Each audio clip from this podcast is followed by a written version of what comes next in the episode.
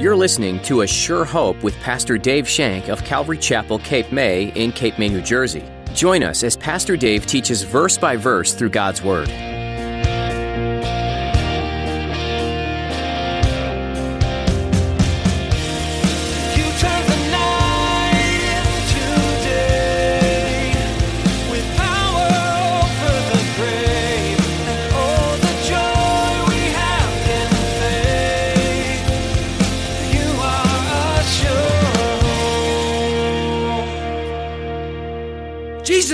Example. He relied on prayer for his strength. Every morning he would get up and he'd go away and he would pray.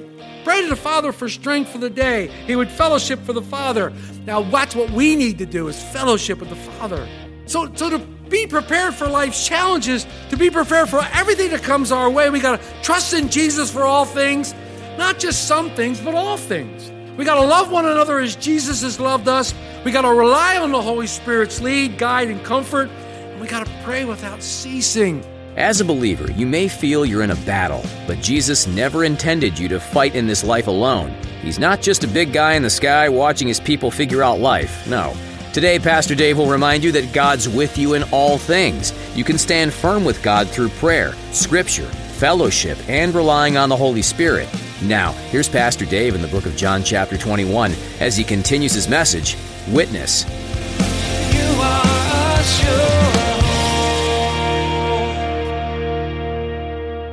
God created us to need each other, to fellowship one another. What is fellowship? Fellowship is hanging out with each other, whether it be this way, whether it be on the phone, whether it be through letters right now, hanging out with each other. Like minded people who are disciples of Jesus Christ, those who have a hunger for His Word and a passion to do His will. We want to hang out with those people. If you're hanging out with the old crowd, the old crowd's going to do the old things. But if you're hanging out with Christians, if you're hanging out with those who hunger and thirst for God, who want to do God's will, you're going to be led in the right way. You're going to be led in the right path. You need a passion for this, and fellowship provides us the right environment that pushes one another in love. Iron sharpens iron. And when I come up next to you and we talk, you sharpen me and I sharpen you and we move forward. You encourage me, I encourage you. You tell me the truth, I tell you the truth. We move forward together in oneness. And that's what fellowship's all about. Jesus commanded his disciples, he says, love one another, just do it. But then he says, as I have loved you. Whoa. And here we have this sacrificial love, this totally sacrificial love, true agape love. Remember when Jesus asked Peter, Peter, do you love me more than these? He said, Do you agape me? And Peter said, No, Lord, I phileo you. I can only love you with a brotherly love. Jesus says, As I have loved you, love one another. The same love that Jesus poured out on us, we need to pour out on others. We need to be pouring out on others, and that's going to bear fruit. People are going to see that love in you. They're going to want that love. What? Why do you love me so much? Why? In my, in my miserable state? Because Jesus loved me. Because Jesus loved me, and He loves you the same way. He doesn't love me more than He loves you. He loves us both the same. You just haven't accepted His love, and you become a witness for Christ. Washing each other's feet. Not literally, but helping one another. Sometimes, maybe literally. Some of us need a shower now and then. But we have to wash each other's feet. We have to lift each other up. We have to be there one another and help each other in our times of distress and times of need. Some people have real needs out there and you're in, in stressed and you're depressed. You have anxiety and all, all sorts of things coming at you. We need to energize each other. We need to build each other up and encourage each other. Why? Because that's what Jesus did for us. Jesus did that for us. We're not alone, and you're not alone in any problem you may face. Don't see yourself isolated. You're not alone. We're in there with you, and Christ is right beside you. One commandment love one another as I have loved you. It's difficult. This is love that produces fruit for God. Jesus said, apart from me, you can do nothing for, you can't manufacture this fruit. You can't manufacture this love. I can tell you what love is. He has a name, Jesus Christ. I didn't know what love was until I found Jesus Christ. I didn't know how to love my wife until I found Jesus Christ. I didn't know how to love her the way God wanted me to love her. I didn't know how to be the husband I was supposed to be, the father I was supposed to be, until I found Jesus Christ. He showed me to love in that way. Unconditional love, a sacrificial love. It's something I can't work up to. It's something I can't, oh, I'm going to work up to love now. Here we go. No, doesn't work that day. There's too much struggle and effort in that. It failed every single time. But as I abide in Jesus Christ, as I take the Nestea plunge and fall into his arms, he lifts me up and I can love someone who is unlovable. Not that any of you are unlovable. I'm probably the most unlovable, so don't feel bad. But you love all. And I'm not saying it's easy, but if you're not abiding in Jesus Christ, if you're not in Him firmly, you can't do this. You can't do this. And that's why it says, Love the Lord your God with all your heart, mind, and body, and soul, and strength. And before it says, Love one another. Because if you're not loving God with everything you have, you can't love others. It can't be done. Many of us have tried it. Many of us. When we do this, this becomes a sign. They'll know your mind by the way you love one another. This becomes a sign to others, and they'll want to know why. And you get to tell them about Jesus Christ. You get to be a witness. You get to tell them about Jesus Christ. Thirdly, rely on the work of the Holy Spirit. Rely on the work of the Holy Spirit. In John 16, 7, Jesus says, Nevertheless, I tell you the truth. It is to your advantage that I go away. For if I do not go away, the helper will not come to you. But if I depart, I will send him to you. Jesus told his disciples, Yes, I'm leaving, but I'm going to send you a comforter, one just like me, the same. I will be with you to the end of the age. How could you do that if you're going away? I'm going to send you the Holy Spirit. I'm going to send you me, God, another active agent of the Godhead in you. The Paracletus, the one who comes alongside, the one who exhorts, the one who encourages, the one who comforts, the one who consoles, and the one who leads us into the truth, the one who helps us to be witnesses of Jesus Christ. Holy Spirit is the person of the Godhead dwelling in the world today. Holy Spirit challenges us. He calls us to obedience. He strengthens us when we're weak and weary, encourages us when we're down. He lifts us up when we are sad. Jesus said the Holy Spirit is not a one time shot. The Holy Spirit will be you with always, he said, always, never leaving nor forsaking you. Do not quench the Holy Spirit. Do not grieve the Holy Spirit, but welcome the Holy Spirit into your life. Welcome the Holy Spirit and submit to his will. Submit to the power of the Holy Spirit. Allow the Holy Spirit to lead you and guide you. Number four, pray. Pray. Remember John 17 when Jesus prayed? In John 17, Jesus prayed, and he gives us this beautiful model prayer of which we can pray to the Father. He modeled it for the disciples, and he was modeled for us as well. The importance of prayer, simply speaking to God and putting your heart before him. Well, I don't have to pray because God knows my heart. Yeah, he does. But he wants to hear from you. It's a relationship. He wants to hear from you. He wants you to expound your heart to him. He wants you to ask. You have not because you ask not. And when you ask, you ask amiss. Think about it. Think about this privilege. Think about this right that God has given you. The right to request, the right to be an intercessor. Not just to come, but to come boldly. If we are abiding in Jesus Christ, we can come to the Heavenly Father and we can ask, we can request, we can submit. Wow. We don't realize what a beautiful privilege we have. What a glorious, glorious thing we have. And I'm going to say one more thing. I think it's a responsibility that we come to the Lord in prayer. I lay my petitions at his feet. Just like Hezekiah spread those letters before the Lord. I lay my petitions at his feet. He says, I cast my cares on you, Lord, because I know you care for me.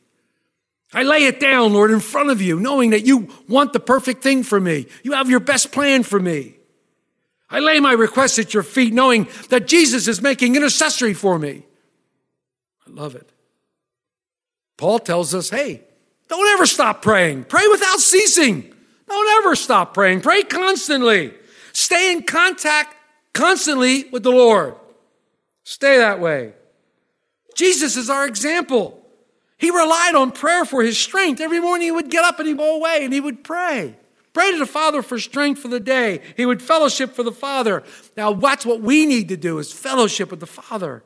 So, so to be prepared for life's challenges, to be prepared for everything that comes our way, we got to trust in Jesus for all things, not just some things, but all things. We got to love one another as Jesus has loved us.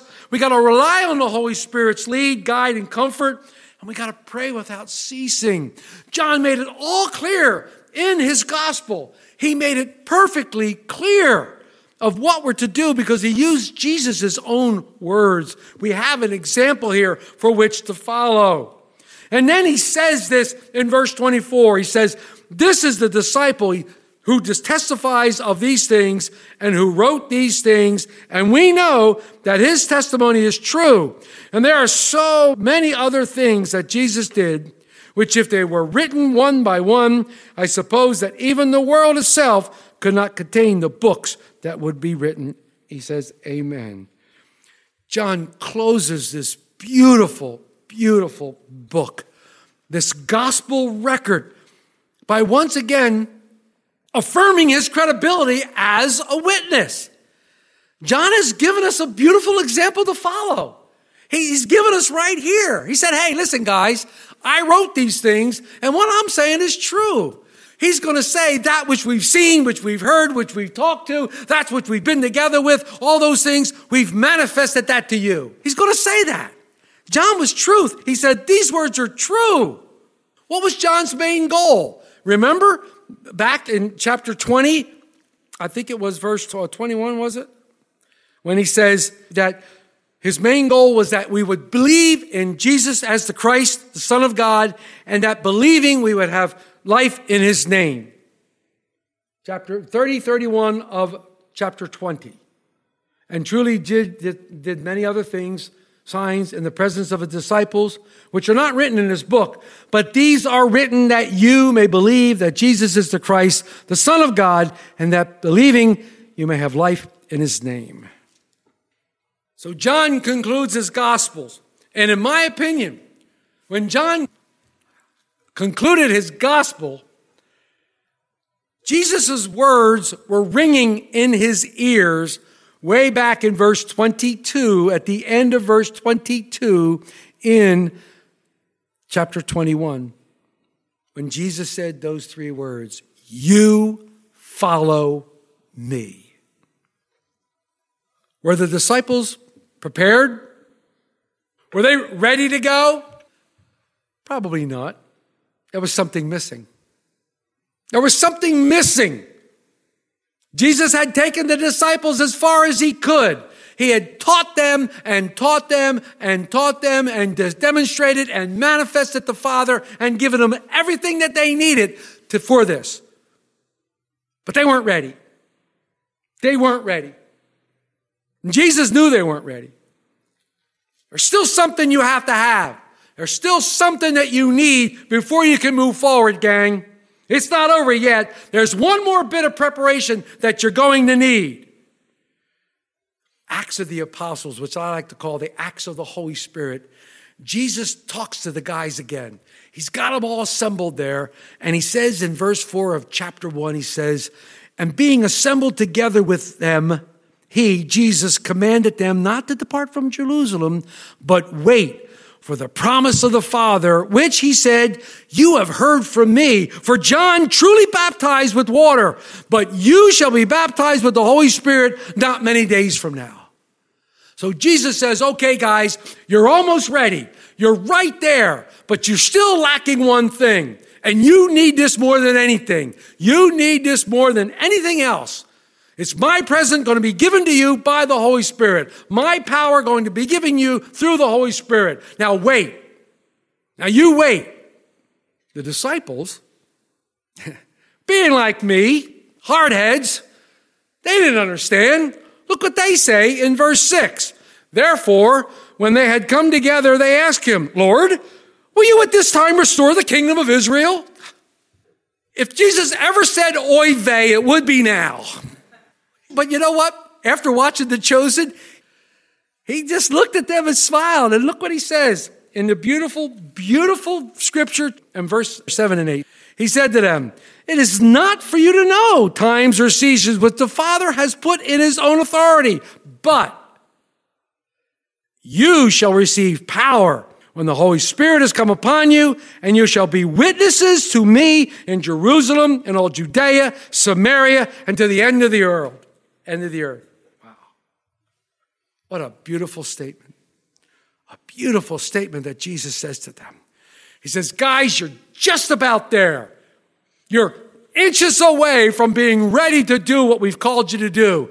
You're, you're right there. And everything, once the Spirit comes upon you, everything that I've said, everything that we've done, everything that you see will all come true. It'll all make sense to you. And you'll start to go, wow, oh yeah, oh yeah, oh yeah. You'll start to know. Guess what? These guys were obedient. These guys were obedient to Jesus Christ and they went into an upper room. And the scripture says there was 120 of them in an upper room and they were all in one accord. And no, that wasn't a Honda. They were all in there. It says they had like minds. They had like minds and they were waiting and they were praying and they were seeking and they were thinking about God and they were wanting to be together with Him. And the Holy Spirit fell. Bam. The beginning of chapter two, the Holy Spirit falls upon them. And they all start speaking in tongues and, and, and fire, fire around them. And they, this wild, wild thing happened. And the people in the village hear them. The people around, all the crowd is there because it was the, it was the feast of Pentecost, and all the crowd around are going, These guys are drunk. And our man Peter, our man Pete, gets up and says, These guys are not drunk. And he proceeds to give this beautiful gospel message empowered by the Holy Spirit. He said, Listen, what you guys are hearing are the words of God. And each one of them said, Yeah, it's the word of God. I hear in my own language. 3,000 were saved that one day. And the church of Jesus Christ was born. The church that we're a part of. That church is still happening today, it's still going today. But you're not prepared yet unless you have the Holy Spirit. You're not prepared unless you've been baptized with the power of the Holy Spirit.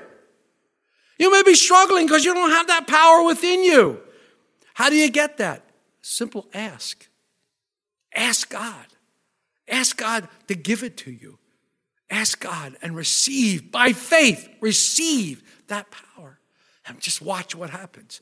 Watch the change. Watch what happens. You may find yourself speaking in a foreign tongue. You may find yourself prophesying. You may find yourself doing this or that. But something's going to happen. You need to be prepared for that.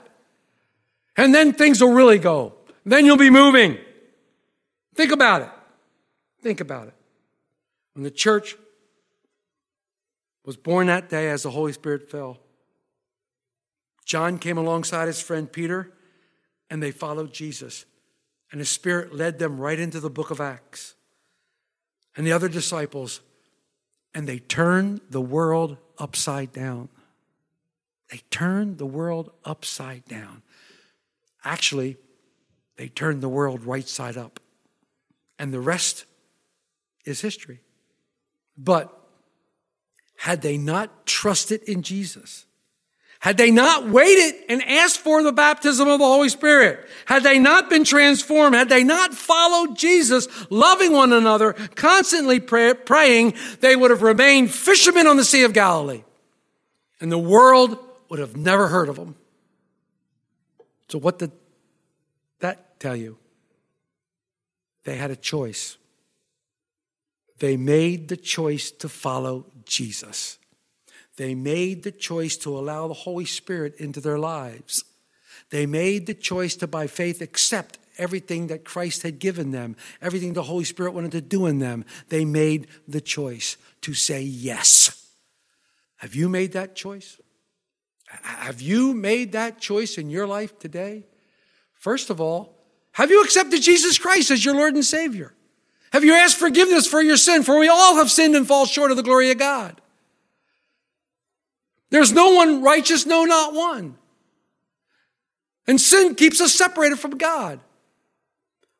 But you can have renewed fellowship with God. You can be reconciled to God by the redeeming blood of Jesus Christ on a cross. And you can come back to God. God's waiting for you to come back to Him so He can fellowship with you, so He can love you, so he can lift you up. But you can't do it without Jesus Christ.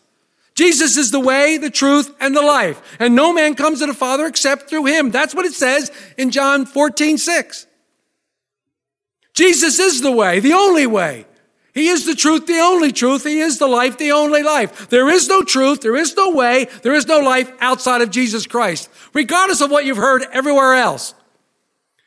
What you've heard everywhere else is a lie from the pit of hell. There's only one way to God, and that's through Jesus Christ. Only one. And if you think I'm narrow minded, well, praise God, because that's what it says in Scripture. Says, narrow is the way. If you haven't done that, you can't do anything else. That is where it starts. Giving your heart to Jesus Christ, accepting his sacrifice on the cross for your sins, confessing and asking him to come into your life. When you do that, you are indwelt with the Holy Spirit. Holy Spirit comes to live inside you. Jesus breathed on the apostles in, in chapter 20 and they received the Holy Spirit. They were born again. They had the Holy Spirit. But then they had to wait for the power of the Holy Spirit to come on top of them, to give them power to be witnesses. Have you done that? It's by prayer you do. Folks, if you haven't noticed, if you haven't looked around and seen the, what the world is coming to and what's going on, you have to know, if you know anything about Scripture, that we are in the last, last days. Notice how the earthquakes are ramping up, not to talk about the little thing off the coast of South Carolina, the hurricane. Folks, the time is short. The dispensation of grace is about to end. Right now, you can come in through grace by accepting Jesus Christ. When the rapture happens and we're out of here, then you will have to be martos. You will have to be martyred into the kingdom. And that's not going to be pleasant. Why wait? Why don't you do it today? Why don't you accept Jesus right where you are right now? Ask him into your heart, confess your sin, tell him that you want to live for him. And he'll tell you those beautiful words follow me. Do it today. Do it today. A simple prayer. And then after you've done that, then pray to the Father for the power of the Holy Spirit. Pray to the Father that He would pour His Holy Spirit upon you and energize you for the work that He's called you to do, because He has called you for a work. You are His poiema, you're His painting, His poem that He's written. John had a story to tell. And John told his story, and we read through it. It took us four years and several months to read through the story of John. You have a story also. You have a story in your life of how Jesus came and touched you and did mighty works in your life. And you can write that down for others to read and others can see, and you can share that with others. It's called a testimony. And you can do that. You are a The Gospel of John was written from a perspective that provides an eyewitness account of what happened during the life of Jesus here on earth. Different than the other three Gospels, John's book describes Jesus in ways that confirm him as the Son of God. There are things done and said that can only point to Jesus being far more powerful than what a human could do. In the Old Testament, God referred to himself as I am. In this book, John recounts how Jesus said, I am the light of the world. I am the way, the truth, and the life, and I am the resurrection and the life. These were bold statements, but Jesus proved throughout his ministry that they were indeed true. He lived a life that compelled people to follow at that time, to seek him out, and to commit their lives. And we can also follow him today. If you missed any part of today's teaching, or you'd like to listen to additional messages from Pastor Dave, visit ASureHopeRadio.com. Perhaps you were listening, you realized that you have some questions about faith, and maybe even about salvation. We'd be happy to talk with you and provide some resources to answer your questions. Give us a call at 609 884 5821. Again, that's 609 884 5821. You can also click on the Jesus tab at ASureHopeRadio.com. This will provide you with a succinct picture of who Jesus is and how he can change your life. Thank you again for taking the time to learn about God's Word today. We hope you'll join us again next time on A Sure Hope.